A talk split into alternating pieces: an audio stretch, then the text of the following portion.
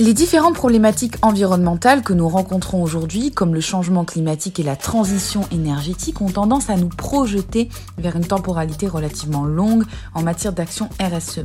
Pourtant, c'est grâce à la masse d'informations que nous produisons quotidiennement et à l'intelligence artificielle qu'on peut accélérer l'intégration d'enjeux environnementaux et sociaux dans les entreprises. La data constitue indéniablement un moyen d'infléchir la courbe de notre impact sur l'environnement. Quel est donc le lien entre la démarche RSE et les outils data Anaïs Voigilis, directrice June Partners, et François Faux, lead data scientist June Partners, vont répondre à cette question dans cet épisode. Bonjour Anaïs, bonjour François. Bonjour Manon. Bonjour Manon. Qu'est-ce que la démarche RSE ce qu'il faut d'abord dire, c'est peut-être à quoi correspond le sigle RSE. Le sigle RSE, c'est la responsabilité sociale des entreprises, qu'on appelle aussi parfois responsabilité sociétale des entreprises, qui va correspondre à, la prise en compte normalement volontaire des enjeux environnementaux, éthiques et sociaux par l'entreprise avec une mesure de l'ensemble des impacts de ses activités sur son environnement et son écosystème. En général, quand une entreprise euh, entame une démarche RSE, elle va chercher à avoir un impact positif sur son environnement ou du moins à réduire ses externalités négatives.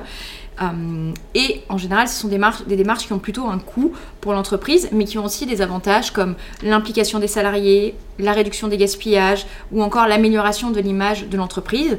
Et parfois même, euh, cette démarche RSE, elle peut avoir des bénéfices économiques pour l'entreprise.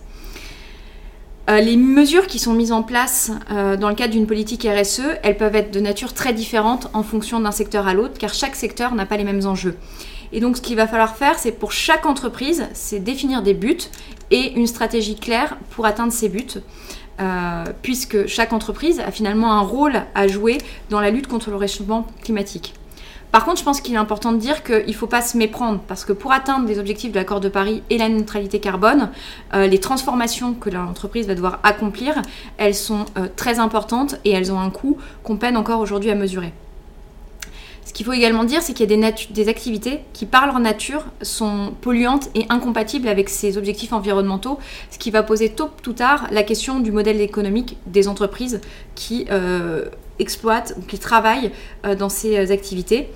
On sait qu'il y a déjà des entreprises qui sont plus vertueuses que d'autres sur le plan environnemental. Je pense par exemple au groupe Kering, qui est un groupe de luxe, qui a mis une démarche en place pour calculer toute son empreinte carbone.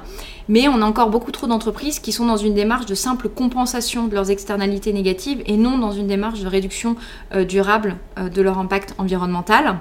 Et donc finalement, ce qu'on peut dire, c'est qu'une démarche environnementale viable, c'est celle qui va à la fois chercher à mesurer l'ensemble des impacts de l'entreprise sur l'ensemble de sa chaîne de valeur et surtout qui va mettre en place des actions très concrètes pour réduire, ces impacts. Moi, je pense à différentes choses. Ça peut être par exemple l'éco-conception des produits, euh, chercher à réduire la matière utilisée dans un, produit, c'est penser à des modes de transport alternatifs dans le cadre de la logistique et de la supply chain et euh, bien d'autres idées quel est le sens d'intégrer une stratégie data avec la démarche RSE en fait, les data, elles sont très intéressantes parce qu'elles vont offrir le moyen de suivre et de mesurer les impacts des procédés de production, mais également euh, les impacts d'un produit et euh, des, on va dire, des, sous-ensembles, des pièces, des euh, étapes d'extraction de matières premières, etc., tout au long du cycle de vie du produit et tout au long de la chaîne de valeur. Et finalement, on peut avoir un raisonnement qui va de l'extraction des matières premières à la gestion de la fin de vie du produit, ce qui est assez clé pour avoir vraiment une approche euh, globale sur ces enjeux environnementaux. Et euh, donc les data, ce qu'elles vont offrir, c'est ces informations clés qui vont permettre d'identifier les étapes qui produisent le plus d'externalités négatives et sur lesquelles on va essayer de trouver des solutions alternatives en priorité.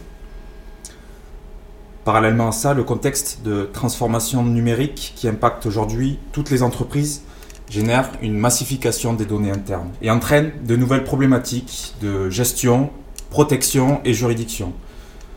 Ces mêmes données sont souvent dispersées à travers de multiples systèmes internes, un CRM, un, ERP, un SCM, et il est souvent clé et structurant de déployer des plateformes de centralisation et unification de ces données afin d'offrir une vision complète des fonctions de l'entreprise, mais également mettre en place euh, les nouvelles règles de gestion et de protection des données. On parle notamment euh, de stratégie de master data management. Si toutes ces informations internes à l'entreprise apportent déjà une vraie valeur de suivi opérationnel, elles sont généralement insuffisantes dans l'optique de donner plus de perspectives et plus de contexte à nos analyses. Il est alors nécessaire d'intégrer des sources de données externes. on parle souvent d'open data ou via des partenariats euh, euh, avec d'autres entreprises qui permettront d'intégrer des informations et des tendances de marché, de secteur, de portefeuille client, de sorte à avoir des nouveaux indicateurs qui soient plus contextualisés, plus objectifs et qui puisse être euh, euh, diffusé à, plus grande échelle que l'entreprise. En outre, je crois qu'il faut distinguer euh, deux démarches, comme je le disais au début, entre une démarche qui va être celle de compenser euh, les impacts de l'entreprise et une démarche qui va être de réduire durablement les impacts de l'entreprise. Et je crois qu'il faut vraiment privilégier cette deuxième démarche et insister là-dessus parce qu'il va être impossible de compenser intégralement les externalités négatives d'une entreprise euh, quand on a consommé ou détruit des ressources naturelles, quand on a pollué des sols, il est impossible de revenir en arrière et la compensation euh, sera trop faible par rapport à l'impact qu'il y a eu lieu. Donc il faut vraiment travailler sur cette réduction durable des impacts. Concrètement, de quelle façon peut-on mettre en place des outils data de suivi et de pilotage RSE Donc ici, les équipes data interviennent sur l'ensemble de la démarche RSE. En premier lieu, pour cartographier, recenser et collecter l'ensemble des données internes existantes déjà dans l'entreprise, ainsi que dans le ciblage de ces nouvelles sources de données externes qui permettront d'alimenter nos analyses. Également dans la définition de toute la stratégie d'architecture des technologies et de master data management pour assurer tout le pilotage, toute l'automatisation et toute la gestion de, des processus de, de, transformation de données. Et enfin, la construction des indicateurs cibles RSE qui pourront être fiabilisés via ces processus et diffusés et pilotés euh, à, à terme. À propos des indicateurs RSE, prenons exemple sur la problématique de décarbonation. La comptabilisation des émissions de gaz à effet de serre commence par une traçabilité de l'ensemble des chaînes d'approvisionnement et des différents processus de transformation et de transport. Ce qui implique que l'entreprise doit avoir la capacité de capter toutes les données de tous ces processus. Ça passe également par du sourcing externe et notamment par euh, l'utilisation de bases carbone. On peut citer celle, euh, la base carbone publiée par l'ADEME qui permet une fois, euh, euh, une fois et une fois mergé avec les, les données de l'entreprise, de créer des indicateurs quantifiés et objectifs. On va parler d'indicateurs comme le PRG à 100 ans qui explique l'impact CO2 sur une période de, de 100 ans. Ici, on va travailler sur différents aspects RSE, donc différents types d'impact RSE, et notamment trois. un, un, premier qui va directement cibler les émissions produite par le processus de production, le deuxième qui va correspondre à la consommation d'énergie et le troisième qui va adresser le transport des marchandises et matières premières, les déplacements et le traitement des déchets. Cette mise en place du suivi et du pilotage constitue une première étape dans la perspective euh, de réduire les impacts négatifs de l'entreprise. Il n'y a pas d'action sans connaissance des impacts négatifs et donc sans mesure. Euh, les entreprises euh, ont aujourd'hui les moyens de mesurer les impacts et de mettre en œuvre des actions assez concrètes pour réduire leurs émissions. Euh, c'est des actions bien entendu qui peuvent être de nature diverse, mais un début est déjà de mieux maîtriser par exemple les paramètres influents de production ou de réduire les pertes matières ou de réduire le nombre de déchets. Mais dans l'objectif de réduction d'impact RSE, comment la data peut-elle aller plus loin que la mise en place d'outils de suivi et de pilotage? Effectivement, au-delà de l'aspect maîtrise des données et pilotage RSE, la data offre de nouvelles opportunités d'aller plus loin dans cette démarche et permet de mettre en œuvre des stratégies de réduction d'impact RSE. Donc on n'est plus uniquement dans le suivi, dans le pilotage, on est dans les actions de réduction. Ces stratégies se basent sur l'utilisation donc, de méthodes d'apprentissage automatique qu'on appelle machine learning et d'optimisation. Et certains secteurs affiche de très forts potentiels dans ces perspectives de réduction d'impact environnemental. On peut citer par exemple le secteur des transports qui va viser à prédire efficacement la demande et ajuster ses flux logistiques. Anaïs en avait parlé un petit peu tout à l'heure. Le secteur de l'énergie utilise des modèles de prédiction de consommation et met en place des réseaux électriques intelligents. On appelle ça des smart grids. Le secteur de l'agriculture déploie des capteurs de données collecte les informations fines d'activité des plantes et optimise l'apport hydrique, donc l'apport en eau qu'on va devoir euh, fournir aux différentes plantes. Et enfin, on peut citer plus globalement le secteur industriel qui analyse les données, encore une fois fines, des chaînes de production grâce à des des nouveaux systèmes de capteurs. On parle aussi beaucoup d'IoT dans ces chaînes de production qui vont permettre de collecter toutes ces données fines liées à la chaîne de production et optimiser les processus de transformation pour réduire les pertes et rebuts. Et bien évidemment, dans ces chaînes de production, on va également vouloir optimiser les stratégies de réapprovisionnement et supply chain. Mais il y a quand même une problématique de taille. La data n'est pas totalement neutre au niveau environnemental en elle-même. N'est-ce pas? Y a-t-il alors des moyens de gérer ce sujet-là? C'est tout le paradoxe. La data participe au développement de la démarche RSE, mais contribue également à l'émission de gaz à effet de serre via les ressources énergétiques mobilisées.